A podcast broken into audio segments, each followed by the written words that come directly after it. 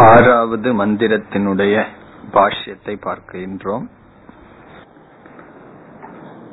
யதா விதி விஷயே கர்த்தாதி அநேக காரக உபசம்ஹார துவாரேன வாக்கியார்த்த ஞான காலாத் அந்யத்ர அனுஷ்டேயக அர்த்தக அக்னிகோத்ராதி லட்சணக ந ததா இக பரவித்யா விஷயே.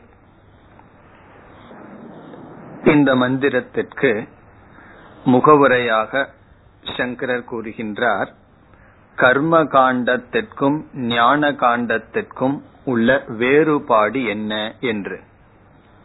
கர்ம காண்டத்தில் ஞானத்தை தொடர்ந்து கர்மம் பிறகு பிரயோஜனம் வருகின்றது. ஞான காண்டத்தில் கர்மயோகம் முதலில் ஞானத்திற்கு பிறகு பிரயோஜனத்திற்காக கர்மமானது அவசியமில்லை. அதைத்தான் கூறுகின்றார். கர்மத்தினுடைய சொரூபத்தை கூறுகின்றார். யதா என்றால் எவ்விதத்தில்? விதி விஷயே. விதி விஷய என்றால் கர்ம காண்ட விஷயத்தில். கர்ம காண்டம் அனைத்தும் விதி நிஷேத பரமாக இருக்கின்ற காரணத்தினால் விதி விஷயே என்று கூறி அது எப்படிப்பட்டதாம்? கர்த்தாதி அநேக காரக உபசம்ஹார துவாரேன. இலக்கணத்தில் நாம் பார்க்கின்றோம் கர்த்தா கர்ம கரணம் என்றெல்லாம் இவைகளெல்லாம் காரகம் என்று சொல்லப்படுகிறது. காரகம் என்றால் எது கிரியா உற்பத்திக்கு காரணமோ அதற்கு காரகம் என்று பெயர். ஒரு கிரியா செயல் உற்பத்தியாவதற்கு எது காரணமோ அதற்கு காரகம். அது எவ்வளவு அந்த காரகம் எப்படி துவங்குகின்றது அதை சொல்றார். கர்த்தாதி அநேக காரக. கர்த்தா கர்ம முதலிய காரகங்களுடன் உபசம்ஹார துவாரேன. இங்கு உபசம்ஹாரக என்றால் சமூகம் சேர்ந்து என்று பொருள். இந்த காரகங்கள் அனைத்தும் சேர்ந்து என்ன ஆகின்றது? வாக்கியார்த்த ஞான காலாத் அந்நத்திர அனுஷ்டேயக அர்த்தக. ஞானத்திற்கு பிறகு வாக்கியார்த்த ஞானத்திற்கு பிறகு அந்நத்திர அனுஷ்டேயக அர்த்தக.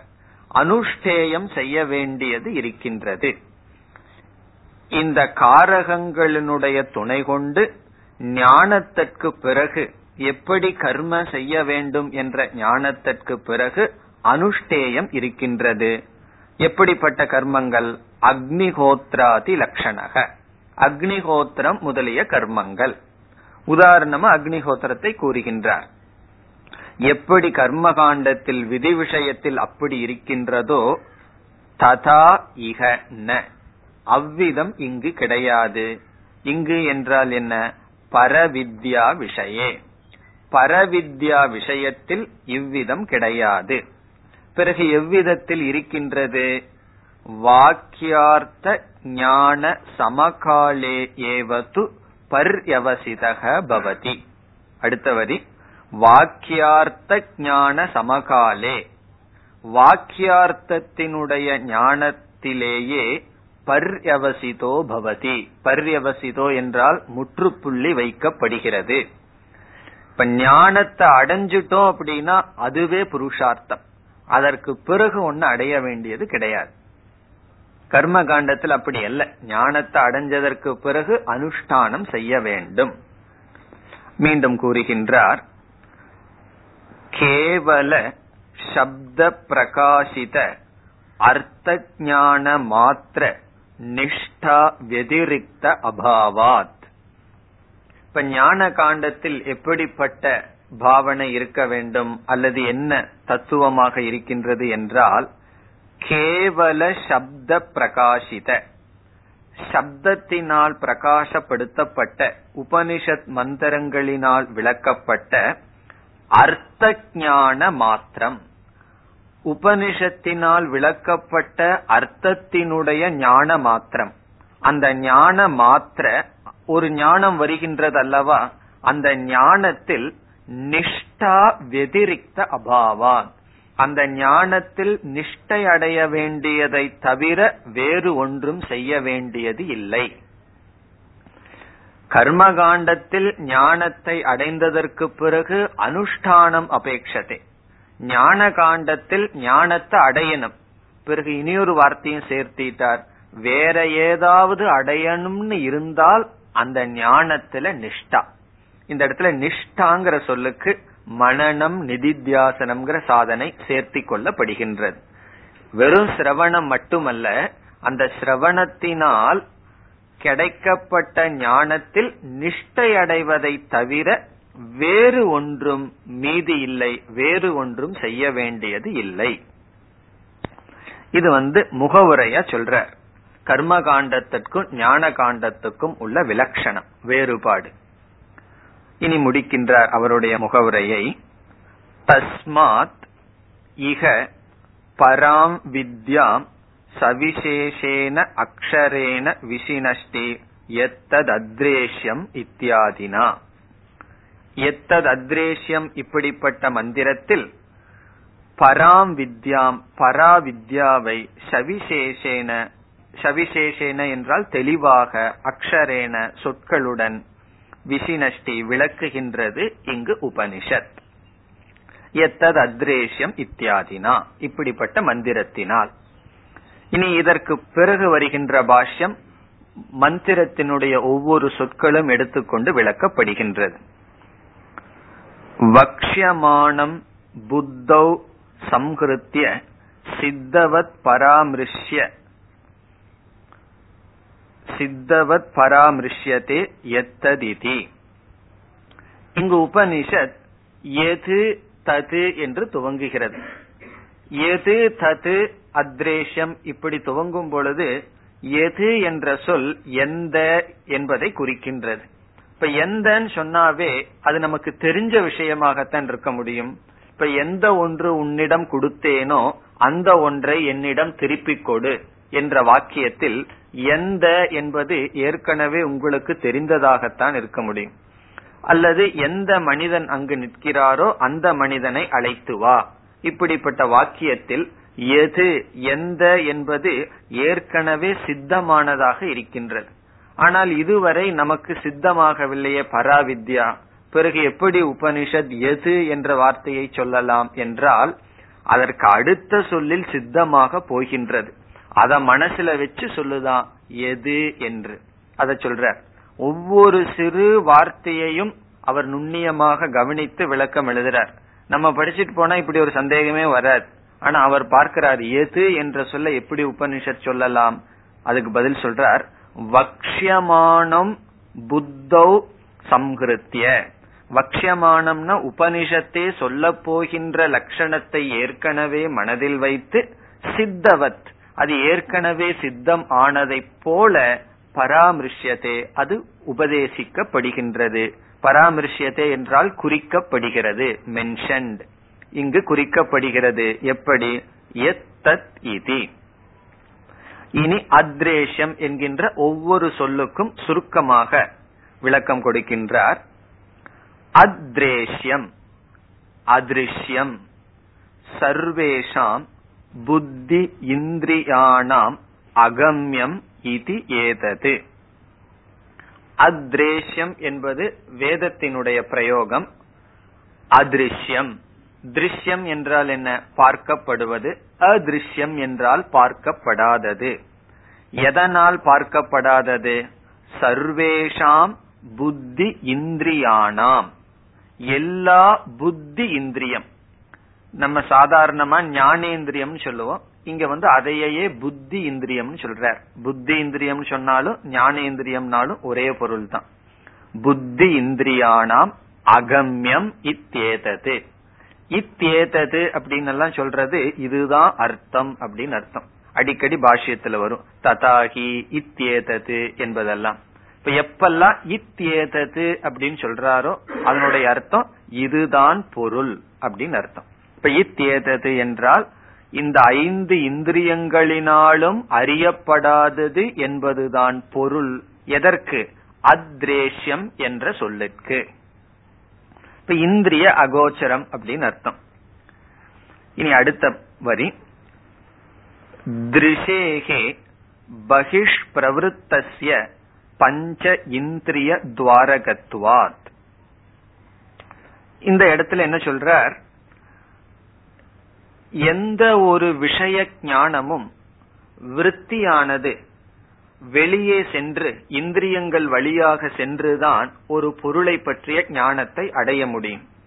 இது வந்து அத்ரேஷ்யம் என்று சொல்வதிலிருந்து வெளியில் இருக்கின்ற பொருள் அல்ல அதை கூறுகின்றார். திருஷேகே இந்த இடத்துல திருஷேகே என்றால் புத்தியில் இருக்கின்ற சிதாபாசத்தை திருஷேகே என்று சொல்றார். அல்லது புத்தியில் இருக்கின்ற விற்பிக்கு பகிஷ் பிரவருத்தசிய இப்ப ஆச்சாரியருடைய அல்லது வேதாந்தத்தினுடைய மதப்படி விற்பியானது வெளியே செல்கின்றது. இந்திரிய துவாரத்தில் வெளியே சென்று அந்த பொருளை வியாபித்து நமக்கு ஞானத்தை கொடுக்கின்றது. வெளியே செல்கின்ற விற்பிக்கு பஞ்ச இந்திரிய துவாரகத்வாத். இப்ப விருத்தி வெளியே செல்லணும் அப்படின்னா அதற்கு துவாரம். வழியாக இருப்பது ஐந்து இந்திரியங்கள். ஐந்து இந்திரியங்களா மூலமாகத்தான் ஞானமானது வெளியே செல்ல முடியும் விருத்தி வெளியே செல்ல முடியும். அப்படி செல்கின்ற விருத்தியினால் அந்த பிரம்மனானது அறியப்படாதது. இந்திரியத்திற்கு அகோச்சரமாக இருப்பது என்பது பொருள். இனி அடுத்த சொல் அக்ராஹ்யம். அப்படியே நம்ம மேல உபனிஷத் மந்திரத்தையும் பாஷ்யத்தையும் மாறி மாறி பார்த்துட்டு வரணும். முதல்ல அத்ரேஷ்யம் எத்ததுன்னு சொல்லி முடிச்சு அத்ரேஷ்யமுத்த விளக்குனார். அடுத்தது அக்ராஹியம் மூலம். அதை விளக்குகின்றார். கர்மேந்திரிய அபிஷயம் இத்தேதது. கர்மேந்திரியத்திற்கு அபிஷயமாக இருப்பது என்பது பொருள். எந்த சொல்லுக்கு? அக்ராஹியம் என்ற சொல்லிற்கு இனி அடுத்த சொல். அகோத்திரம். மூலத்துல வரிசையா வர்றார். எப்பொழுதுமே பாஷ்யம் வந்து மூலத்தினுடைய ஆர்டர் படிதான் இருக்குமே தவிர அன்வயப்படி இருக்காது. அன்வயம் சொன்னா ஒரு மந்திரமோ ஸ்லோகமோ இருந்தா நம்ம வந்து உரைநடையா எழுதி புரிஞ்சுக்குவோம். ஆனா எப்பொழுதுமே பாஷ்யம் விளக்கம் வந்து அந்த ஆர்டர்ல தான் இருக்கு. நம்மளாகத்தான் அன்வயத்தை தனியா புரிஞ்சிட்டு பிறகு ஒவ்வொரு சொல்லுக்கு என்ன பொருள் சொல்றாருன்னு புரிஞ்சுக்கணும். நீ அடுத்த சொல் அகோத்திரம். அகோத்திரம் என்றால் என்ன? முதல்ல கோத்திரம்னா என்னன்னு சொல்ற. கோத்திரம் அன்வயக இப்ப கோத்திரம்ங்கிற சொல்லு புரிகிற மாதிரி இருக்கும். அன்வயகங்கிற சொல்லு நமக்கு புரியாது. உடனே அன்வயகங்கிற சொல்லுக்கு அர்த்தம் சொல்றார் மூலம். மூலம்னா காரணம். அதிலிருந்து வந்ததுன்னு அர்த்தம். இது அனர்த்தாந்தரம். என்றால் அனர்த்தாந்தரம்னா இதுதான் அர்த்தம் அர்த்தம்.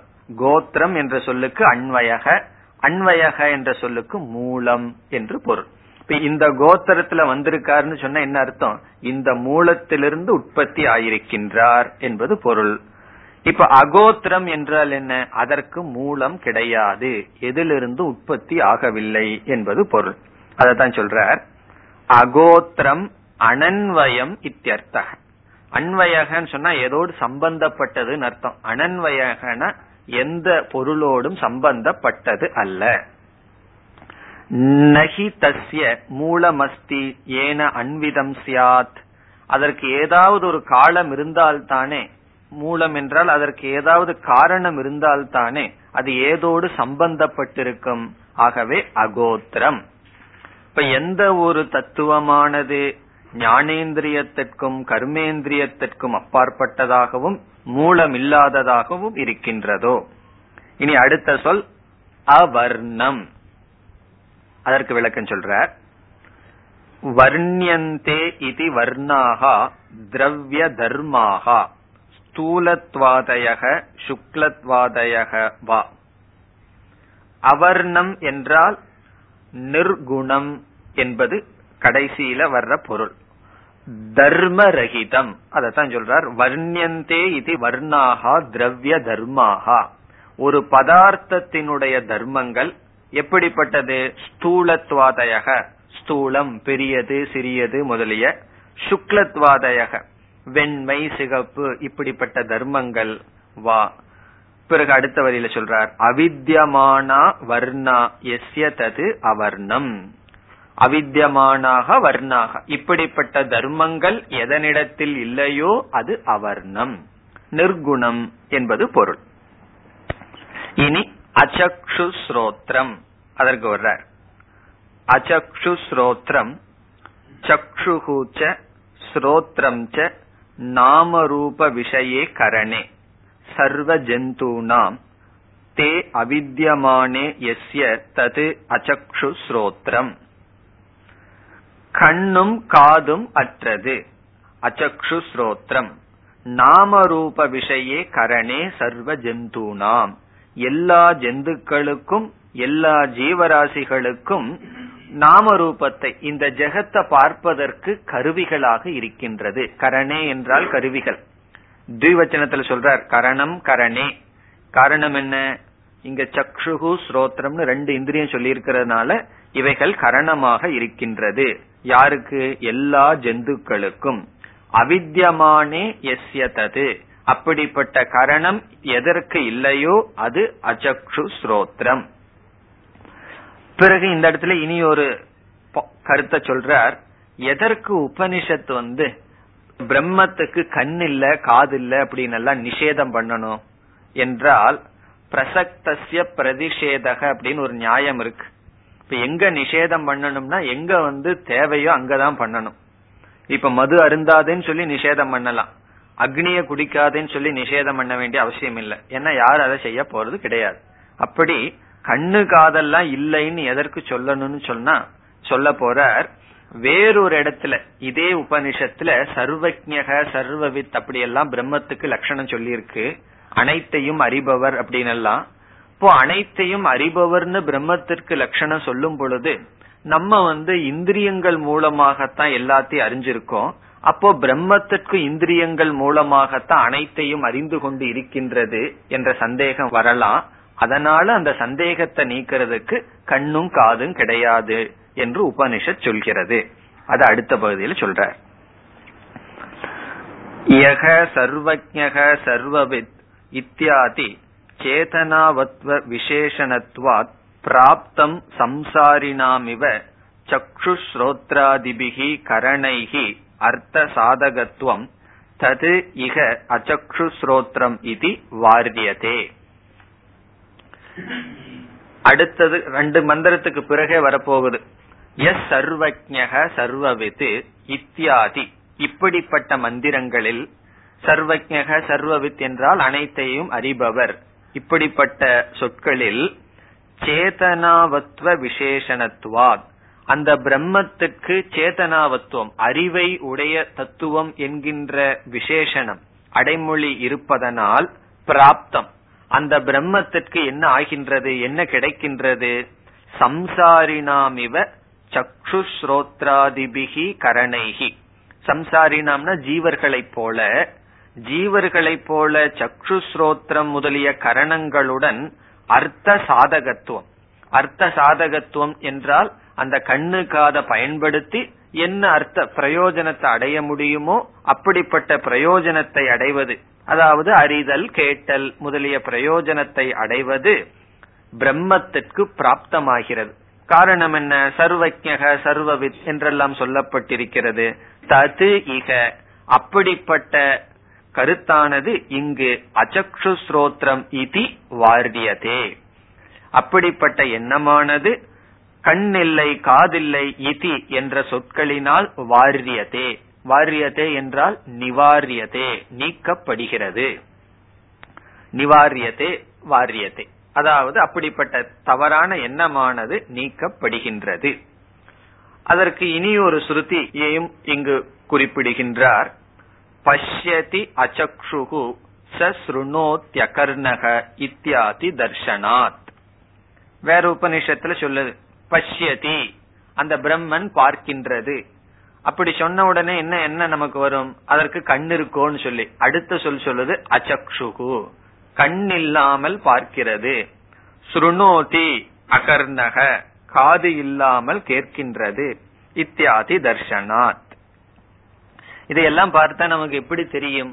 கண் இல்லாம பாக்குது காது இல்லாம கேக்குதுன்னா இது வந்து எப்படிப்பட்ட வார்த்தை? அதனாலதான் இதுல வந்து ஒரு பெரிய விசாரமே இருக்கின்றது. கண் இல்லாம பார்க்குது காது இல்லாம கேக்குது. பிறகு காதினுடைய காது சுரோத்ரஸ்ய சுரோத்திரம் இதெல்லாம் விசாரம் பண்ணித்தான் அதனுடைய அர்த்தத்தை நிச்சயம் பண்ணுவோம். அதுல சுருக்கமா என்ன விசாரம் என்றால் இந்திரியங்களுக்கு இந்திரியம்ங்கிற தன்மை வரணும்னு சொன்னா ஆத்ம சைத்தன்யம் இருக்கணும்.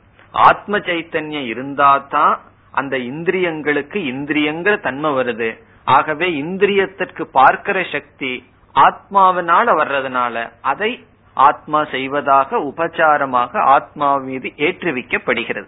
இதெல்லாம் அந்தந்த இடத்துல விசாரம் செய்யப்படுகின்றது. அதை இங்க குறிப்பிடுகின்றார். கண்ணு கிடையாது காது கிடையாது என்பது பிரம்மத்தினுடைய லட்சணம். இனி அடுத்த சொல் அபாணிபாதம். அதற்கு வருகின்றார். கிஞ்ச. கிஞ்ச என்றால் மேலும். தது அபாணிபாதம். கர்மேந்திரிய ரஹிதம் இத்தேதது. சுருக்கமாகவே விளக்கம் சொல்றார். அபாணிபாதம்னு என்ன? கர்மேந்திரியம் அற்றது. கர்மேந்திரிய ரஹிதம் இத்தேதது. இனி முதல் வரிய முடிச்சிட்டார்.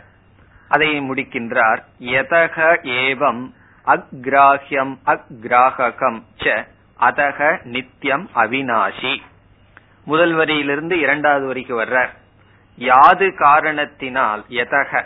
யாது காரணத்தினால் ஏவம். இவ்விதமாக அக்ராஹ்யம். அக்ராஹ்யம் என்றால் கர்மேந்திரிய ஞானேந்திரியங்களினால் கிரகிக்க முடியாது. அக்ராஹகம். இதுவும் எதையும் கிரகிப்பதில்லை. அதக. ஆகவே நித்தியம் நித்தியம்ங்கிறது எங்க மூலத்தில் இருக்கிற அடுத்த சொல். இரண்டாவது வரியில முதல் சொல்லுக்கு வந்துட்டார் நித்தியம். இப்ப முதல் வரியில் இருக்கிறத காரணமாக கொண்டு அதற்கு இந்திரியங்களோ இந்திரியங்களால் கிரகிக்கப்படுகின்ற தன்மையோ இல்லை என்ற காரணத்தினால் நித்தியம். நித்தியம்ங்கிற சொல்லுக்கு என்ன பொருள் சொல்றார்? அவிநாசி. வினாசம் அற்றது.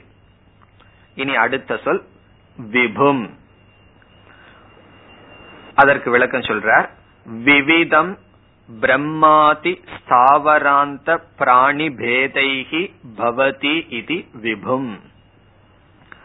விபுங்கிற சொல்லுக்கு ரெண்டு அர்த்தம் இருக்கு.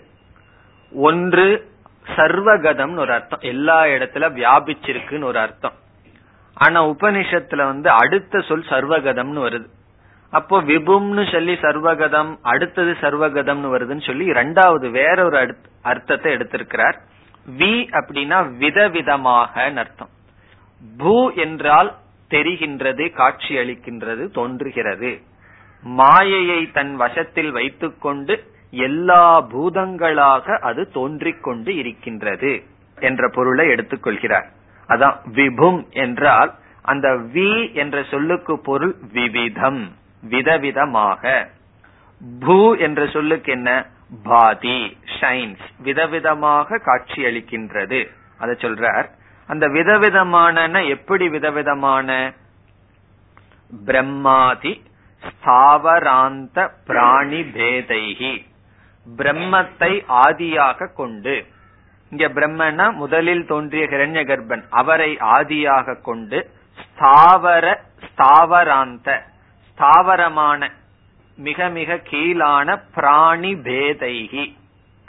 இந்த இடத்துல பேதகங்கிற சொல்லுக்கு பொருள் விசேஷக அப்படின்னு அர்த்தம். பிராணி விசேஷகி. சில சமயங்கள்ல பேதகங்கிறது சாதாரணமா வேறுபாடுன்னு ஒரு அர்த்தம் இருக்கு. சில சமயம் பேதகன விசேஷம். இப்படிப்பட்ட விசேஷமான பிராணிகளுடன் பவதி பவதி இது விபும் விதவிதமாக காட்சி அளிக்கின்றது.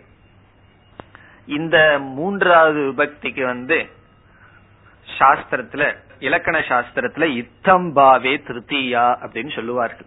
கரணே திருத்தியா கர்மகர்த்திரி திருத்தியான விதவிதமான மூணாவது பக்தி இருக்கு. காரணத்தை ஹேதோ திருத்தியாவெல்லாம் நம்ம பார்த்தோமே அப்படி பிராணி விதவிதமான பிராணி ரூபங்களுடன் பிரம்மன் இருக்குன்னு சொன்னா விசிஷ்டாத்வைதிகள் வந்து கரணே திருத்தியாவை எடுத்துக்குவாங்க. அவங்க என்ன சொல்லுவார்கள்? இந்த விதவிதமான பிராணி ஜெகத் ரூபத்துடன் அந்த பிரம்மன் இருக்கு. இப்ப ஜெகத்தும் இருக்கு அந்த ஜெகத்துடன் பிரம்மன் இருக்கின்றது. ராமனுடன் லக்ஷ்மணன் போனான்னு சொன்னா அங்க ரெண்டு பேர் இருக்காங்களே. லக்ஷ்மணன் போனார் ஆனா ராமனுடன் போனார். அதே போல விதவிதமான பிராணி விசேஷங்களுடன் பிரம்மன் ஷைன் ஆகுது இருக்குன்னு சொன்னா அந்த ஜீவனும் இருக்கு பிராணி பேதங்கள் இருக்கு பிரம்மன் இருக்கு. இத்தம்பாவே திருத்தியான்னு சொன்னா என்ன அர்த்தம்னா அந்த ரூபமாக காட்சி அளிக்கிறது அர்த்தம். அங்க இருக்கிறது ரெண்டு அல்ல அந்த ரூபமாக காட்சி அளிக்கின்றது. இப்ப வந்து களிமண்ணானது கடைஹி விபாவியதே விபவதி அப்படின்னு சொன்ன என்ன? களிமண் வந்து விதவிதமான பானைகளாக காட்சியளிக்கிறது அப்படின்னு சொன்னாங்க எத்தனை தத்துவம் இருக்கு? அப்படி எந்த மூன்றாவது விபக்தி அந்த ரூபமாக காட்சி அளிக்கிறதுன்னு சொல்றதுக்காக பயன்படுத்துறமோ அதற்கு இத்தம்பாவே திருத்தீயா அப்படின்னு அர்த்தம். அந்த இடத்துல அத்வைதம் தான் இருக்கு. நம்ம வந்து அந்த திருத்தீயாவை எடுத்துக்கிறோம். இல்ல வேற ஒரு இடத்துல வரப்போகுது. சங்கராச்சாரியார் சொல்ல போறார். பிராணை சர்வபூதைர் விபாதிங்கிற இடத்துல இத்தம் பூதே திருத்தியானே சொல்ல போறார். அப்படி விதவிதமாக அது காட்சியளித்து கொண்டு இருக்கின்றது. இது விபும். இனி அடுத்த சொல் சர்வகதம் வியாபகம். சர்வகதம்ங்கிறதுக்கு வியாபகம். எளிமையான சொல். எல்லா இடத்திலும் வியாபித்து இருக்கின்றது. அதற்கு அடுத்த சொல் மூலத்தில் என்ன? சூக்மம் அதற்கு வருகின்றார் சர்வகதம் ஆகாஷவத். உதாரணம். சர்வகதம் எப்படி? ஆகாசத்தை போல. ஆகாசத்தை போல வியாபித்து இருக்கின்றது. இனி சூக்மம் சப்தாதி ஸ்தூலத்துவ காரண ரகிதத்துவாத் இப்ப சூக்மம் அதற்கு காரணம் சொல்ற ஒரு பொருள் சூக்மமாக ஆக அல்லது ஸ்தூலம் ஆக ஆக வருவதற்கு என்ன காரணம் என்றால் ஒரு பொருளுடன் குணங்களை நீக்க நீக்க சூக்மமாகும் குணங்களை சேர்க்க சேர்க்க ஸ்தூலமாகும். இப்ப ஆகாசம் முதல்ல படைக்கப்பட்டிருக்கிறது. ஆகாசத்துல ஒரே ஒரு குண சப்த குணம். அந்த ஆகாசத்துடன் ஸ்பர்ஷம்ங்கிற குணத்தை சேர்த்த உடனே வாயு வருகின்றது. ரூபம்ங்கிற குணத்தை சேர்த்தியவுடன் அக்னி வருகின்றது. ரசம்ங்கிற குணத்தை சேர்த்தன உடனே நீர் வருகின்றது. கந்தகங்கிற குணம் சேரும் பொழுது பிருத்திவி வருகிறது. பிறகு பிருத்திவி ரொம்ப ஸ்தூலம் நீர் அதைவிட சூக்மம் அதைவிட சூக்மம் அக்னி வாயு அதைவிட சூக்மம் அதைவிட சூக்மம் ஆகாசம். அப்பொழுது ஒரு குணம் ஏற ஏற அது ஸ்தூலமாகிறது. குணத்தை நீக்க நீக்க சூக்மமாகிறது. அந்த கருத்தை சொல்றார். இது நிர்குணமாக இருக்கின்றதனால் முழுமையாக சூக்மமாக இருக்கின்றது. அதுதான் இங்க சொல்றார். இந்த குணம் இல்லாததுனால சூக்மம்னு சொல்லி பதில் சொல்றார். சப்தாதி ஸ்தூலத்துவ காரண ரஹிதத்துவார் இப்ப சப்தாதி இங்க ஆதி பதத்தில் என்ன? சப்த ரச இப்படிப்பட்ட சப்தாதி ஸ்தூலத்துவ காரணம். இந்த சப்தம் தான் ஸ்தூலத்திற்கு காரணமாகிறது. முதல்ல மாயை இருக்குது ரொம்ப சூக்மம் அதோட சப்த குணம் சேரும் போது ஆகாசம் வந்தாச்சு. ஆகாசத்தோட ஸ்பர்ஷ குணம் சேரும் போது வாயு வந்தாச்சு ஸ்தூலமா வந்தாச்சு. இவ்விதம் சப்தம் வாயு முதலிய ஸ்தூலத்துக்கு காரணமான குணங்கள் இல்லாத காரணத்தினால் சூக்மம் சப்தாதி ஸ்தூலத்துவ காரண ரகிதத்துவாத். இந்த ஹேதுவை எதுல கனெக்ட் பண்ணணும்? சூக்மம் இப்படி இருக்கின்ற காரணத்தினால் அது சூக்மம் பிறகு அதை மீண்டும் விளக்கிறார்.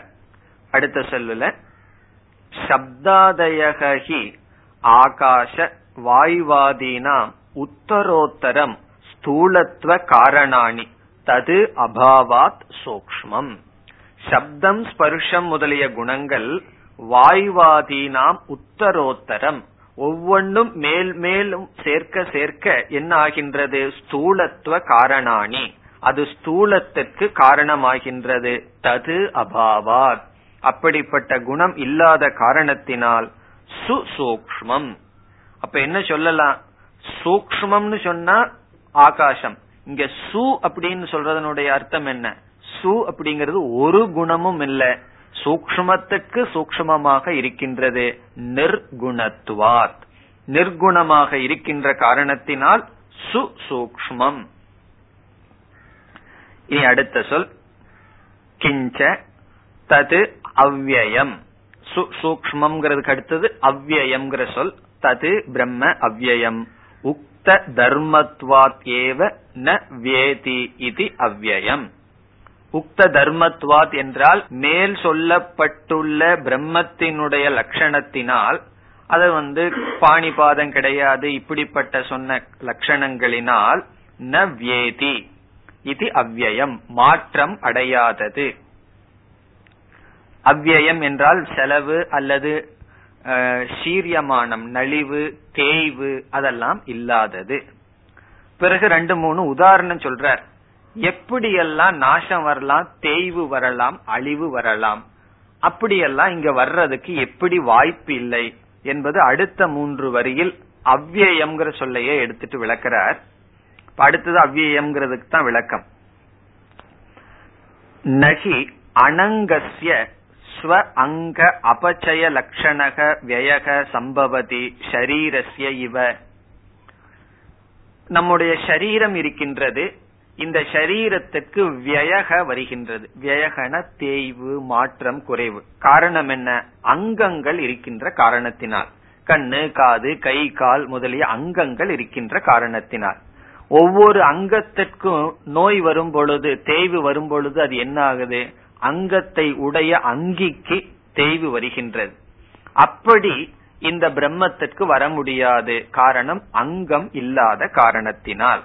இப்ப எந்தெந்த விதத்துல வியம் வரலாம்ங்கிறதுக்கு மூணு உதாரணம் கொடுக்கிறார். முதல் உதாரணம் அங்கம் அனங்கத்துவாத்துன்னு சொல்றார். நகி அனங்கசிய அங்கம் இல்லாத பிரம்மத்திற்கு இவ விதிரேக திருஷ்டாந்தம்.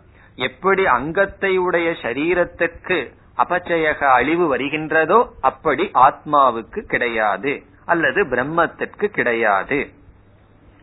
இனி வேற விதத்துல எப்படி தேய்வு வரலாம்? அது ஒரு உதாரணம் சொல்றார். நாபி கோஷ அபச்சய லட்சணக வியக சம்பவதி ராஜ்யக இவ. ஒரு ராஜா இருக்கார். அந்த ராஜா கஜானாவில எவ்வளவோ பணத்தை சேர்த்தி வச்சிருக்கார். அந்த கோஷம் கோஷம் சொன்னா அவர் சேர்த்தி வச்சிருக்கிற பொருள்கள். அந்த பொருள் போக போக வியம் ஆக ஆக அவர் என்ன நினைக்கிறார்? தானே வியம் அடைஞ்சதாக நினைக்கிறார். அப்ப நம்ம சேர்த்தி வச்ச பொருள்கள் போக போக என்ன ஆகுதுன்னா நமக்கு அழிவு வருகின்றது நாசம் வருகின்றது. அல்லது அந்த நாட்டுக்கே நாசம் வருது. ஏன்னா ஒரு பொருளும் இல்லையே. எல்லாம் நாசம் அடைந்து விடுகிறது. அப்படிப்பட்ட நாசமும் இங்கு வராது. அத சொல்றார். நாபி கோஷ அபச்சய லட்சணக கோஷன்னு சொன்னா சேர்த்தி வச்ச பொருள்கள்.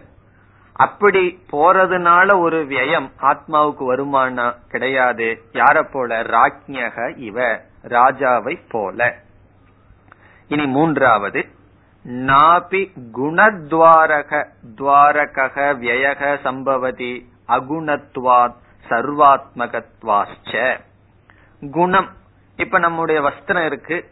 இந்த வர்ணம் போக போக இந்த வஸ்திரத்திற்கு நாசம் வருகின்றது. அப்படி குணம் போக போக அந்த குணத்தை உடைய குணிக்கு நாசம் வருகின்றது. அப்படி ஆத்மாவுக்கு நாசம் வராது. காரணம் நிர்குணத்வாத் சர்வாத்மகத்வாத். எல்லாமாகவும் இருப்பதனால் நிர்குணமாகவும் இருக்கின்ற காரணத்தினால். அதத்தான் சொல்ற நாபி குணத்வாரக வியக குணத்தின் மூலமாக நாசம் நாபி சம்பவதி அதுவும் சம்பவிக்காது. காரணம் என்ன? அகுணத்வாத் குணம் இல்லாத காரணத்தினால் சர்வாத்மகத்வாத் அனைத்துமாக இருக்கின்ற காரணத்தினால். பிறகு இனி தது எது பூதயோனிம்? அதற்கு வர வேண்டும். அதற்கு வருகின்றார் எது ஏவம் லட்சணம் பூதயோனிம். பூதானாம் காரணம். பிருத்திவி இவ ஸ்தாவர ஜங்கமானாம். பரிபஷ்யந்தி. சர்வதக ஆத்மபூதம் சர்வசிய அக்ஷரம் பஷ்யந்தி தீராகா தீமந்தக விவேகினக. பூதயோனிம்ங்கிற சொல்லுக்கு வருகின்றார் எது என்றால் ஏவம் லட்சணம் எது என்றால் இவ்விதம் சொல்லப்பட்ட லட்சணத்தை உடைய பிரம்மனானது என்னவாம்? பூதயோனிம். பூதானாம் காரணம். இந்த பூத யோனிம்ங்கிறத பிரிச்சு விளக்கிறார். பூதங்கிறதுக்கு பூத எல்லா ஜீவர்களுடைய யோனிங்கிற சொல்லுக்கு காரணம். எல்லா ஜீவனுக்கும் காரணமாக இருப்பது. காரணம்னு சொன்னாவே ரெண்டு காரணம். நிமித்த காரணம் உபாதான காரணம். இந்த யோனிங்கிற சொல் என்னைக்குமே உபாதான காரணத்தை குறிக்கும். இப்ப எல்லா ஜீவராசிகளுக்கும் உபாதான காரணம். எப்படின்னா அந்த உபாதான காரணம்ங்கிறத உதாரணத்தின் மூலமாகவே காட்டுறார் பிருத்திவி இவ ஸ்தாவர ஜெங்கமானாம். இந்த பிருத்திவி இருக்கின்றது. பிருத்திவியிலிருந்து எல்லா விதமான மரம் செடி கொடிகள் எல்லாம் வருகின்றது. இப்ப பிருத்திவி எப்படி மரம் செடி கொடிகளுக்கு காரணமோ அப்படி எல்லா ஜீவராசிகளுக்கும் அந்த பிரம்ம உபாதான காரணம். இப்ப சாஸ்திரத்திலையும் சரி உபனிஷத்திலையும் சரி பாஷ்யத்திலையும் சரி எல்லாம் உபாதான காரணம்னு சொல்லும் போது சரி பரபிரம்மத்தை சொல்லும் போதும் ஒரே வார்த்தையை தான் சொல்லிட்டு போவார்கள். பிரம்ம அப்படின்னே சொல்லுவார்கள். ஆனா நம்ம தான் என்ன புரிஞ்சுக்கணும்? எங்க காரணம்னு வருதோ அப்ப மாயைய சேர்த்து புரிஞ்சுக்கணும். எங்க ஐக்கியம் வருதோ அங்க மாயைய நீக்கி புரிஞ்சுக்கணும். நம்ம தான் வகுப்புல எல்லாம் தெளிவா புரிஞ்சுக்கணுங்கிறதுக்காக பிரம்மங்கிற வார்த்தைய வந்து ஜீவ பிரம்ம ஐக்கியத்தை சொல்ற பரபிரம்மத்தை நிர்குண பிரம்மத்துக்கு மட்டும் சொல்லுவோம். பிறகு காரணம்னு வந்த உடனே ஈஸ்வரன்கிற வார்த்தையை சொல்லிடுவோம். பாஷ்யத்திலேயோ அல்லது மந்திரத்திலேயோ அந்த வேறுபாடு இல்லாமல் பேசுவார்கள். பிரம்ம ஜெகத் காரணம்னு சொல்லுவார்கள். முக்கிய பிரம்மன்னே சொல்லுவார்கள். அப்ப நம்ம புரிஞ்சுக்கணும். மாயையுடன் கூடிய பிரம்மன் புரிந்து கொள்ள வேண்டும். அதுபோல இங்க பூத யோனின்னா இப்படிப்பட்ட பிரம்மன் மாயையுடன் கூடிய பிரம்மன். இந்த பிருத்திவிக்கு அனைத்திற்கும் காரணம். இனி கடைசி பகுதி. பரிபஷ்யந்தி தீராகா. அதுக்கு வர்ற. பரிபஷ்யந்தின்னு என்ன? சர்வதக ஆத்மபூதம். சர்வசிய அக்ஷரம் பஷ்யந்தி. இங்க பரிங்கிற வார்த்தைக்கு ரொம்ப அழகான பொருள் சொல்லிடுறார். இங்கேயே ஜீவ பிரம்ம ஐக்கியத்தை சொல்லிடுறார். இப்படிப்பட்ட தத்துவத்தை பரீன சர்வதக. எல்லா பக்கத்திலும் எப்படி பார்க்கிறார்களாம் ஆத்மபூதம் சர்வசிய எல்லாவற்றிற்கும் தன்னுடைய சொரூபமாக பஷ்யந்தி தீராகா. இப்ப இப்படிப்பட்ட அக்ஷரத்தை ஆத்மாவாக யார் பார்க்கிறார்களோ? இப்படிப்பட்ட பிரம்மத்தை அனைத்திற்கும் காரணமான பிரம்மத்தை ஆத்மபூதம் என்ன? ஆத்மஸ்வரூபமாக. இங்க பூதம்னா சொரூபம். ஆத்மஸ்வரூபமாக. தன்னுடைய ஆத்மாவுக்கு மட்டுமல்ல அனைத்திற்கும் அனைத்திற்கும் ஆத்மஸ்வரூபமாக அக்ஷரம் இந்த அக்ஷரத்தை பஷ்யந்தி. யார்? தீராகா தீமந்தக. தீரகங்கிறது உபனிஷத்துக்கு பிடிச்ச வார்த்தை. அடிக்கடி தீரக தீரகன்னு உபனிஷத் சொல்லிட்டே இருக்கும். கட உபனிஷத்திலையும் சரி இந்த உபனிஷத்திலையும் சரி. இப்ப தீரக தீமந்தக அதுக்கு ரொம்ப அழகா சுருக்கமா பதில் சொல்லிட்டார். விவேகினக அறிவை உடையவர்கள். ஆத்ம அனாத்ம ஞானத்தை உடையவர்கள். பார்க்கிறார்கள். இதோட மந்திரத்தினுடைய அர்த்தம் முடிகின்றது. பிறகு கடைசி வரியில இதனுடைய சுருக்கமான அர்த்தம் என்ன அப்படின்னு சொல்லி சொல்ற சில சமயங்கள்ல பெரிய மந்திரத்தை ரெண்டு மணி நேரம் படிச்சுட்டு சுருக்கமா அது என்ன சொல்லுதுன்னு நமக்கு தெரியாம இருக்கலாம். ஒரு மந்திரத்தை படிச்சோம் அல்லது ஒரு பாஷ்யத்தை படிச்சோம் அப்படின்னா முழுமையாகவும் பார்க்க தெரியணும் சுருக்கமாகவும் பார்க்க தெரியும் என்ன கருத்து விளக்கப்பட்டுள்ளது? பிறகு எப்படி விளக்கப்பட்டுள்ளது? அந்த அறிவும் வேணும். இனி இந்த முழு மந்திரத்தினுடைய சுருக்கமான கருத்தை ஒரே வரியில சொல்றார். கடைசி வரி ஈதிருஷம் அக்ஷரம் யயா வித்யா அதிகமியதே சா பராவித்யா இது சமுதாயார்த்தக. சமுதாயார்த்தகன்னு சொன்னா சுருக்கமான அர்த்தம் அர்த்தம். சமுதாயார்த்தக சாரம் எஸ்என்ஸ் அர்த்தம். இந்த மந்திரத்தினுடைய எஸ்என்ஸ் என்ன? அடிக்கடி இந்த வார்த்தையும் ஒரு சமுதாயார்த்தக. அது நம்ம சமுதாயம்னா நம்ம தமிழ்ல என்ன நினைச்சிட்டு இருக்கோம் சமுதாயத்துல பேசுற கருத்தோ அப்படி இல்ல சமுதாயம்னா இதெல்லாம் சேர்ந்துன்னு அர்த்தம். இதையெல்லாம் சேர்ந்த சுருக்கமான அர்த்தம் என்ன? இப்ப இத ஞாபகம் வச்சுக்கணும். இதுதான் சுருக்கமான அர்த்தமா. என்ன? ஈதிருஷம் அக்ஷரம். ஈதிருஷம்னா இப்படிப்பட்ட லட்சணத்தை உடைய பிரம்ம. அக்ஷரம்னா அழியாத தத்துவம். ஈதிருஷம்ங்கிற சொல்லு முழு மந்திரத்தையே கவர் பண்ணியாச்சு. இங்கு சொல்லப்பட்டுள்ள லட்சணத்தை உடைய அக்ஷரமானது அப்படி ஒரு பிரம்ம தத்துவமானது யயா வித்யா அதிகமியதே. எந்த ஒரு புத்தியில் வருகின்ற ஞானத்தினால் அடையப்படுகிறதோ அல்லது அறியப்படுகிறதோ. அதிகமியதேங்கிறத நம்ம ரெண்டு விதத்துல எடுத்துக்கலாம். அடையப்படுகிறதுன்னு சொன்னாலும் ஒண்ணுதான் அறியப்படுகிறதுன்னு சொன்னாலும் ஒண்ணுதான். இப்ப எந்த விதமான ஞானத்தினால் இப்படிப்பட்ட பிரம்ம தத்துவம் அடையப்படுகிறதோ அல்லது அறியப்படுகிறதோ சா பரா வித்யா அது பரா வித்யா என்று சொல்லப்படுகிறது. இது சமுதாய அர்த்தக. இதுதான் சாரம். இப்ப பராவித்யான்னா என்னன்னா? அபராவித்யான்னா பெரிய லிஸ்டே இருக்கு. ரிக்வேதம் முதல் கொண்டு எல்லாத்தையும் அபராவித்யான்னு சொல்லிடலாம். பராவித்யான்னா என்னன்னா? இந்த உபனிஷத் படிச்சதுக்கு அப்புறம் பராவித்யாங்கிற சொல்ல ஒண்ணுதான் அர்த்தம் புரியலன்னு சொன்னா அப்புறம் என்னன்னா? அதனால முதல்ல தெரியணும் பராவித்யான்னு சொல்லி உபனிஷத்து எதை சொல்லுது? அப்படின்னு சொன்னா பிரம்மத்தினுடைய ஏதோ ஒரு லட்சணத்தை சொல்லிடணும். சச்சிதானந்த சுரூபம். இப்படி ஏதோ ஒரு பிரம்மத்தினுடைய லட்சணத்தை சொல்லி இப்படிப்பட்ட வஸ்துவை நம்முடைய புத்தியில எந்த ஒரு அறிவு புரிந்து கொள்கிறதோ அந்த அறிவுக்கு பராவித்யா. இந்த இப்படி சொல்லப்பட்டுள்ள பிரம்மத்தினுடைய லட்சணத்தை அல்லது இந்த வஸ்துவை நம்ம வாழ்க்கையில எத்தனையோ வஸ்துவை பற்றிய ஞானம் இருக்கு. வஸ்துனா பொருளை பற்றி ஞானம் இருக்கு. இங்கு வர்ணிக்கப்பட்ட பொருளை பற்றி எந்த ஒரு அறிவு புத்தியில தோன்றுகிறதோ அந்த அறிவுக்கு பராவித்யா என்று பெயர். அதனால அந்த பராவித்யா என்னன்னு சொன்னா அதுவும் ரகசியமாகவே இருக்கு உபனிஷத்தாகவே இருக்கு. அதை சொல்ல முடியாது. சொல்லிட்டோம் அப்படின்னா அடுத்த மந்திரமே நமக்கு அவசியம் இல்லை. அபராவித்யா புரிஞ்சது போல பராவித்யா இதே மந்திரத்துல புரிஞ்சிடுதுன்னா உபனிஷத் இதே மந்திரத்துல முற்றுப்புள்ளி வச்சு பிறகு பராவித்யானா என்ன? இப்படிப்பட்ட தத்துவம் நம்ம புத்தியில வரணும். அந்த புத்தியில அந்த அறிவு வர்ற வரைக்கும் பிரமாண விசாரமானது நமக்கு தொடர வேண்டும். அதான் பராவித்யா. அப்படி சொல்லி முடிக்கிறார். ஈதிருஷம் அக்ஷரம். யயா வித்யா அதிகம்யதே. சா பராவித்யா. எப்படி உபனிஷத்தினுடைய மந்திரங்களை ஞாபகம் வச்சுக்கிறோமோ அப்படி இந்த மாதிரி முக்கியமான பாஷ்ய வாக்கியமும் நம்ம மனசில் இருக்கணும். இந்த மாதிரி சில முக்கியமான பாஷ்ய வாக்கியங்கள். அப்படிப்பட்ட வாக்கியம் இது. சாரத்தை சொல்லிடுறார். இப்படிப்பட்ட பிரம்ம தத்துவத்தை எது புரிந்து கொள்கிறதோ அந்த ஞானத்திற்கு பராவித்யா இனி அடுத்த மந்திரம்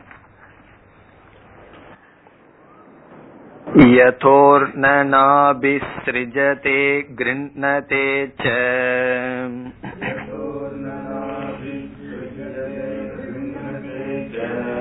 यथा पृथिव्याम् ओषधयः सम्भवन्ति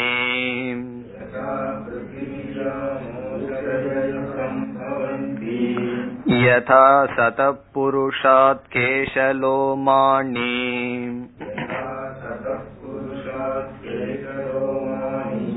तथाक्षरात् सम्भवतीक विश्वम्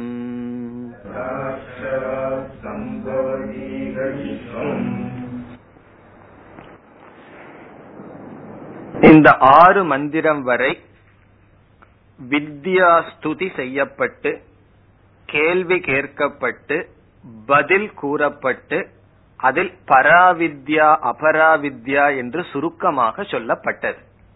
இனி இந்த அடுத்த மூன்று மந்திரங்களில் ஏழு எட்டு ஒன்பது இந்த மூன்று மந்திரங்களில் பராவித்யா மீண்டும் விளக்கப்படுகிறது. அதான் இந்த மூன்று மந்திரங்களினுடைய சாரம். அதில் ஏழு எட்டு இந்த இரண்டு மந்திரங்கள் பூதயோனி என்ற சொல்லுக்கு வருகின்ற விளக்கம். பூதயோனிங்கிற சொல் எங்க வந்திருக்கு? ஆறாவது மந்திரத்துல வந்திருக்கு. பூதயோனி. அதற்கு நம்ம அர்த்தம் பார்த்தோம். உபாதான காரணம். அந்த பிரம்மத்திற்கு ஒரு லட்சணம் வந்து உபாதான காரணம். அந்த உபாதான காரணம் என்பது ஏழாவது மந்திரத்திலும் எட்டாவது மந்திரத்திலும் விளக்கப்படுகிறது. பிறகு ஒன்பதாவது மந்திரத்தில் நிமித்த காரணம் விளக்கப்படுகிறது. பிரம்ம காரணம். காரணம் இரண்டு விதம். உபாதான காரணம் நிமித்த காரணம். அந்த உபாதான காரணத்தை விளக்குகின்ற மந்திரங்கள் ஏழு எட்டு. நிமித்த காரணத்தை விளக்குகின்ற மந்திரம் ஒன்பது. அதோட இந்த முதல் முண்டகத்தில் முதல் கண்டம் முடிவடையும். இந்த கேள்வி என்ன? எந்த ஒன்றை அறிந்தால் அனைத்தையும் அறிவது என்பது கேள்வி. அதில் காரணத்தை அறிந்தால் காரியம் அனைத்தையும் அறிந்ததாகிறது என்பது பதில். இங்கு காரணம் என்று சொன்னால் ரெண்டு காரணம் சொல்ல வேண்டும். உபாதான காரணம் நிமித்த காரணம். இந்த மந்திரத்தில் சில உதாரணங்களுடன் அந்த அக்ஷரமே உபாதான காரணமாகவும் நிமித்த காரணமாகவும் இருக்கின்றது என்று கூறப்படுகிறது. அதுதான் இதுல சாரம். அந்த பிரம்மனே இந்த பிரபஞ்சத்திற்கு உபாதான காரணம் நிமித்த காரணம் என்று சொல்லப்படுகிறது. பிரசித்தமான உதாரணங்களுடன் இப்பொழுது மந்திரத்தை மட்டும் பார்க்கலாம். யதா ஊர்ணநாபிகி. ஊர்ணநாபிகி என்பது சிலந்தி சிருஜதே கிருண்ணதேச்ச.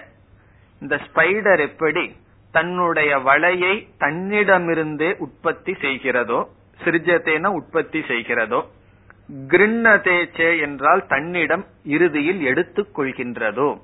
உற்பத்தி லயம். அது ஒரு உதாரணம். இங்க மூணு உதாரணம் சொல்ற. எப்படி சிலந்தி பூச்சியானது எந்த ஒரு விதமான உதவியுமின்றி தன்னிடமே வலையை உற்பத்தி செய்து எடுத்துக்கொள்கின்றதோ யதா பிருத்திவியாம் ஓஷதயக சம்பவந்தி. பூமியிலிருந்து விதவிதமான மரம் செடி கொடிகளெல்லாம் எப்படி தோன்றுகிறதோ அந்த மரம் செடி கொடிகளும் பூமியினுடைய அம்சம்தான். பூமியும் பூமி தான் அதிலிருந்து எப்படி தோன்றுகிறதோ மரம் செடி கொடிகள் எல்லாம் வர்றதுக்கு வந்து பூமி வேற எங்கும் போய் உதவிய நாடல தன்னிடமிருந்தே தோன்றுகிறதோ. மூன்றாவது யதா சத புருஷாத் புருஷாத்னா மனிதர்களிடமிருந்து ஜீவர்களிடமிருந்து சதக என்றால் உயிரோடு இருக்கின்ற என்று பொருள். வித்தியமான உயிரோடு இருக்கின்ற மனிதர்களிடமிருந்து சதக புருஷாத். என்ன இறந்து போன புருஷனிடம் இருந்து ஒண்ணு வராதே. சத புருஷாத் உயிரோடு இருக்கின்ற புருஷனிடமிருந்து என்ன வருதான் கேசலோமானி கேச அப்படின்னா முடி ரோமம். லோமம் என்றாலும் முடிதான். கேசன தலையில முளைக்கின்ற முடிக்கு கேசம். கை கால்ல உடல்ல வருகின்ற ரோமங்களுக்கு லோமானி என்று பெயர். இப்ப கேஷ லோமானி என்றால் ரோமங்கள் முடிகள் ஹேர். எப்படி தோன்றுகிறதோ. ததா அவ்விதத்தில். இந்த மூன்று உதாரணத்தை சொல்லி அவ்விதத்தில் அக்ஷராத். அக்ஷரமான பிரம்மத்திடமிருந்து இக இங்கு விஸ்வம் உலகமானது சம்பவதி தோன்றுகிறது. இந்த உலகமானது இந்த உதாரணங்களை காட்டி இவ்விதத்தில் தோன்றுகிறது. இதுல வந்து மூன்று உதாரணம் எதற்காக சொல்லப்படுதுன்னா சங்கராச்சாரியார் ரொம்ப விசாரம் பண்ணல. சுகமா புரிஞ்சுக்கிறதுக்கு மூணு உதாரணம் சொல்லி முடிச்சிடுற. விளக்காசிரியர்கள் தான் இந்தந்த உதாரணத்துல இந்தந்த வருது அப்படின்னு எல்லாம் விளக்குவார்கள். இந்த மூணு உதாரணம் எதுக்குன்னா சுக பிரதிபத்தின்னு சொல்லி முடிச்சிடுறார். ஆனா இதுல விசாரம் பெருசா பண்ணலாம். ஒவ்வொரு உதாரணத்துல இருந்து என்னென்ன வருது சலக்ஷண விலக்ஷண சிருஷ்டின்னு எல்லாம் சொல்லி. அதுல வந்து முதல் உதாரணத்துல வந்து என்னன்னு சொன்னா நம்ம அதை கொஞ்சம் பார்ப்போமே. முதல் உதாரணத்துல வந்து எல்லா உதாரணத்திலையும் பொதுவான கருத்து வந்து ஒரே தத்துவம் காரியத்திற்கு உபாதான நிமித்த காரணம். அவ்வளவுதான். ஒரே தத்துவமானது காரியத்திற்கு இங்க பூமி அல்லது சிலந்தி பூச்சி அல்லது மனிதன். இவைகள் எல்லாமே இவைகளிடமிருந்து வருகின்ற காரியத்திற்கு அதே உபாதான காரணம் அதே நிமித்த காரணம். அந்த தான் எல்லா உதாரணத்திலையும் பொதுவா வர்ற கருத்து. இப்போ வந்து சாதாரணமா பானை உபாதான காரணம் குயவன் வந்து நிமித்த காரணம் சொல்லி பார்த்திருக்கோம். அதான் பிரசித்த உதாரணம். உபாதான காரணம் ஒன்னா இருக்கும் நிமித்த காரணம் ஒன்னா இருக்கும். ஆனா இங்க வந்து ரெண்டு ஒன்னா இருக்கிற உதாரணம் நமக்கு தேவை. உபனிஷத்து மூணு உதாரணத்தை கொடுக்குது. அதுல முதல் உதாரணத்துல என்னன்னு சொன்னா எந்த ஒரு பொருளை படைக்கணும்னு சொன்னா ஒரு சகாயம் நமக்கு தேவை. சகாயம் இல்ல அப்படின்னு சொன்னா படைக்க முடியாது. இப்ப களிமண் இருக்கு குழாலன் இருக்கான் அதுக்கு சக்கரம் தேவை. அதெல்லாம் இன்ஸ்ட்ருமெண்டல் காசுன்னு சொல்லுவார்கள். அது அதிகமா சொல்றதில்ல. நம்ம ரெண்டு காரணத்தில் நிறுத்திக்குவோம். நிமித்த காரணம் உபாதான காரணம் சொல்லி. எபிஷியன்ட் காஸ் மெட்டீரியல் காஸ்ட்னு மூணாவது இன்ஸ்ட்ருமெண்டல் காஸ்ட் நல்லா இருக்கு. வெறும் குயவன் இருக்கான் களிமண் இருக்கு பானை அவனால உருவாக்க முடியுமா? அதுக்கு ஏதாவது ஒரு இன்ஸ்ட்ருமெண்ட் வேணுமே கரணம் வேணுமே. அப்படி ஒரு சகாயம் இல்லைன்னு சொன்னா இந்த உலகத்துல சகாயம் இல்லாமல் ஒரு பொருளையும் உற்பத்தி பண்ணதுன்னு நம்ம பார்த்தது இல்லையே அப்படின்னு சொன்னா அதற்கு முதல் உதாரணம் இந்த ஸ்பைடர் வந்து என்ன சகாயத்தை எடுத்துக்குது? தன்னிடமிருந்தே எந்த சகாயமும் இல்லாமல் உதவியும் இல்லாமல் அது படைக்கின்றது அப்படிங்கிற உதாரணம். பிறகு பிருத்திவியிலிருந்து ஓஷதிகள் எப்படின்னு சொன்னா அதற்கு இதே சொல்லலாம் சகாயம் இல்ல தன்னிடமிருந்தே இவைகளை படைக்குதுன்னு சொல்லலாம். அதுல என்னன்னு சொன்னா பிருத்திவி வந்து ஜடம். ஜடமானது இந்த பூமி. மரம் செடிகள் எல்லாம் சேதனமானது.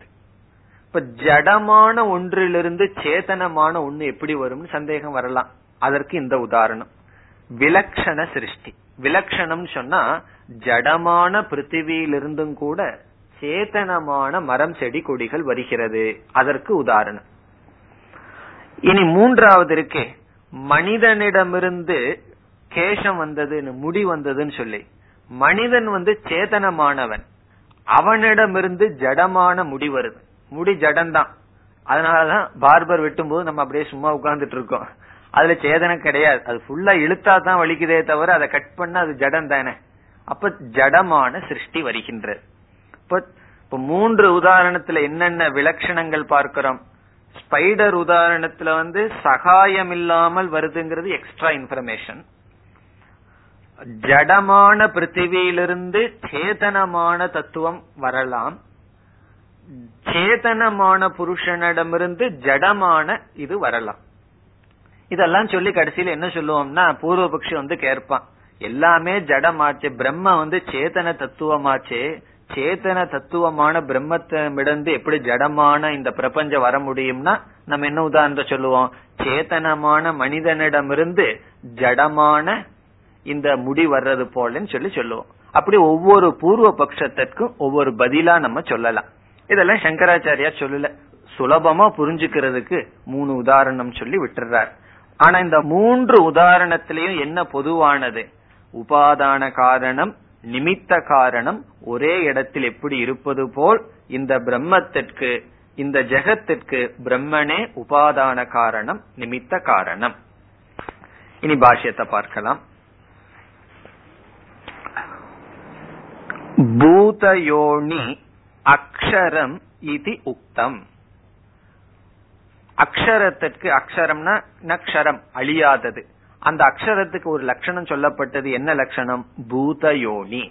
அந்த அக்ஷரமானது பூதயோனி இது உக்தம். உக்தம்னா சொல்லப்பட்டது. குத்திர உக்தம் எங்கு சொல்லப்பட்டது? சென்ற மந்திரத்தில் சொல்லப்பட்டது. அக்ஷரத்திற்கு பிரம்மத்திற்கு ஜெகத் காரணம் அனைத்திற்கும் காரணம் என்று சொல்லப்பட்டது. தத் கதம் பூதயோனித்துவம் இது உச்சதே பிரசித்த திருஷ்டாந்தைகி அது எப்படி அனைத்திற்கும் காரணம் என்று பிரசித்தமான மிகவும் தெளிவான உதாரணங்களுடன் சொல்லப்படுகின்றது. இப்ப பிரசித்த திருஷ்டாந்தைகி பூதயோனித்துவம் அந்த அக்ஷரத்திற்கு அனைத்திற்கும் காரணமாக இருக்கின்ற தன்மை சொல்லப்படுகிறது. இனி மூலத்திற்கு வர்றார். இதுதான் அவர் கொடுக்கிற அறிமுகம். யதா லோகே பிரசித்தம். இந்த மூலத்தில் எப்படி ஆரம்பிக்கின்றது? யதா அப்படின்னு ஆரம்பிக்கின்றது. யதாங்கிற சொல்லுக்கு பிரசித்தம். லோகே பிரசித்தம். இப்ப யதா அப்படின்னு சொன்னா எப்படியோ அப்படின்னு சொன்னா என்ன? அது ரொம்ப பிரசித்தமானதா தான் இருக்கணும். இப்ப யதாங்கிறதுக்கு என்ன அர்த்தம் சொல்றார்? லோகே பிரசித்தம். இந்த உலகில் தெளிவாக தெரிவது. என்ன? ஊர்ண நாபிகி லூதா கீடக. கிஞ்சித் காரணாந்தரம் அனபேக்ஷிய ஸ்வயமேவ சிருஜதே. ஸ்வசரீர அவ்வதிரிக்தான் ஏவ தந்தூன் பகிஹி பிரசாதயதி. புனக தான் ஏவ கிருண்ணதேச்ச கிருண்ணாதி சுவாத்ம பாவம் ஏவ ஆபாத்தயதி இதெல்லாம் ரொம்ப சுலபம்தான். கஷ்டமான கருத்து இல்லை இங்க ஊர்ணநாபிகிங்கிறதுக்கு இனியொரு வார்த்தை சொல்றார். லூதா கீட்டக. லூதா கீட்டக ஊர்ணநாபிகி எல்லாம் அந்த ஸ்பைடர் சிலந்தைக்கு ஆன சொல். கிஞ்சித் காரணாந்தரம் அனபேக்ஷிய. வேறு காரணத்தை துணை கொள்ளாமல் அனபேக்ஷிய என்றால் அதை சாராமல் வேறு காரணத்தை துணை கொள்ளாமல் என்ன செய்கிறதா ஸ்வயமேவ தானே சிருஜதே உற்பத்தி செய்கிறது. எப்படி? ஸ்வரீர அவ்வதிரிக்தான் ஏவ தந்தூன். தன்னுடைய சரீரத்திலிருந்து வேறுபடாத தந்து. தந்துன்னு அந்த நூல் அந்த வளைய சொல்றார். அந்த நூலை என்ன செய்தான்? பகிஹி பிரசாரயதி வெளிக்கொண்டு வருகிறது. தன்னுடைய சரீரத்திலிருந்து வேறுபடாத அந்த தந்துவை வெளிக்கொண்டு வருகிறது. பிறகு என்ன செய்தான்? புனக மீண்டும் தான் ஏவ அவைகளையே கிருண்ணதே கிருண்ணாதி. என்ன செய்கிறது? சுவாத்ம பாவம் ஏவ ஆபாதயதி. சுவாத்மபாவம்னா தன்னிடத்திலேயே எடுத்துக்கொள்கின்றது ஆபாதையதினா அப்படி செய்கிறது. அதை செய்தான். இது முதல் உதாரணம். இனி ரெண்டாவது உதாரணத்துக்கு வர்றார். யதாச்ச பிருத்திவியாம் ஓஷதயக விரீஹியாதி ஸ்தாவராந்தாக இத்தியர்த்தக. பிருத்திவியாம் இந்த பூமியில் ஓஷதயக. ஓஷதிங்கிறதுக்கு உதாரணம் சொல்றார் விரீஹியாதி. விரீகின இந்த நெல் முதலிய பயிர்கள். விரீகியாதி ஸ்தாவராந்தாகா இத்தியர்த்தக. அது என்ன செய்கின்றதா? ஸ்வாத்ம அவ்வதிரிக்தாக ஏவ பிரபவந்தி. பூமியிலிடமிருந்து வேறில்லாமலே அது தோன்றுகிறது. சுவாத்மன இங்கு பூமியிலிருந்து வேறுபடாமல் வேறு துணையின்றி அது தோன்றுகிறது. இனி அடுத்த உதாரணத்துக்கு வர்றார். யதாச்ச சதக வித்யமானாத் ஜீவதக புருஷாத் கேசலோமானி கேஷாச்ச லோமானிச்ச சம்பவந்தி விலக்ஷணாணி. யதாச்ச சதகங்கிறதுக்கு அர்த்தம் சொல்றார் வித்யமானாத் ஜீவதக உயிரோடு இருக்கின்ற புருஷனிடமிருந்து கேசலோமானி முடிகள். என்ன செய்கின்றது? சம்பவந்தி. இந்த இடத்துல ஒரு வார்த்தை சுருக்கமா போட்டுறார் விலக்ஷணானின்னு சொல்லி. விலக்ஷணானின்னா என்ன? அறிவுடைய ஜீவனிடமிருந்து விலக்ஷணம் அதற்கு வேறுபாடான ஜடமான கேசலோகங்கள் தோன்றுகிறது. அதுதான் நமக்கு முக்கியம். ஏன்னா நமக்கு வர்ற பூர்வபக்ஷி சேதனமான பிரம்மத்திடமிருந்து அச்சேதனமான உலகம் எப்படி வந்ததுன்னு தான் கேட்பான். அதற்குத்தான் நாம பதில் சொல்லணும். சேத்தனமான மனிதனிடமிருந்து அச்சேதனமான ரோமங்கள் வந்தன. அது போல என்ற பதில் சொல்றதுக்கு சுருக்கமா சொல்லிடுறார் விலக்ஷணாணி. விலக்ஷணாணி சம்பவந்தின்னு அர்த்தம். யதா ஏதே திருஷ்டாந்தாக ததே விலக்ஷணம் சலக்ஷணம் ச நிமித்தாந்தரம் அனபேக்ஷாத் யதோக்த லக்ஷணாத் அக்ஷராத் சம்பவதி சமுத்பத்தியதே இக சம்சார மண்டலே விஸ்வம் சமஸ்தம் ஜெகது. இப்படி சொல்லப்பட்ட திருஷ்டாந்தங்களுடன் இப்படி விலட்சணமானவும் சலக்ஷணமானவும் இருக்கின்ற விஸ்வமானது தோன்றியது. பிறகு கடைசி வரையில் சொல்றார் அநேக திருஷ்டாந்த உபாதானம் து சுகார்த்த பிரபோதனார்த்தம். விதவிதமான உதாரணம் எதுக்குன்னா சுகமா புரிந்து கொள்வதற்காக. இப்ப யதா விலக்ஷணம் சலக்ஷணம் ச நிமித்தாந்தர அனபேக்ஷாத். வேறு ஒன்று நிமித்தத்தை எடுத்துக்கொள்ளாமல் யதோக்த லட்சணாத் முன்று சொல்லப்பட்ட லட்சணத்தை உடைய அக்ஷராத். அந்த பிரம்மத்திடமிருந்து சம்பவதி சமுத்பத்தியதே நன்கு படைக்கப்பட்டது. எங்கு படைக்கப்பட்டது? இக இங்கு சம்சார மண்டலே. இந்த சம்சாரத்தில் எவைகள் படைக்கப்பட்டது? விஸ்வம் சமஸ்தம் ஜெகத்து அனைத்து ஜெகத்தும். பிறகு அநேக திருஷ்டாந்த உபாதானம். உபாதானம்னா இங்கு சொல்லப்படுவது இங்கு வைக்கப்படுவதுன்னு அர்த்தம். இந்த இடத்துல உபாதானம்னா இந்த மூன்று உதாரணங்களை இங்கு கொடுக்கப்படுவது எதற்குனா? சுகார்த்த சுகமாக புரிந்து கொள்வதற்காக பிரபோதனார்த்தம் சுகமாக புரிந்து கொள்வதற்காக. இனி அடுத்த இரண்டு மந்திரத்திலும் இதே கருத்து வருகின்றது. அவைகளை அடுத்த வகுப்பில் பார்ப்போம். ॐ पूर्णमधपूर्णमिधं पूर्णात्पूर्णमुदच्छते पूर्णस्य पूर्णमादाय पूर्णमेवावशिष्यते ॐ शान्ति शान्ति शान्तिः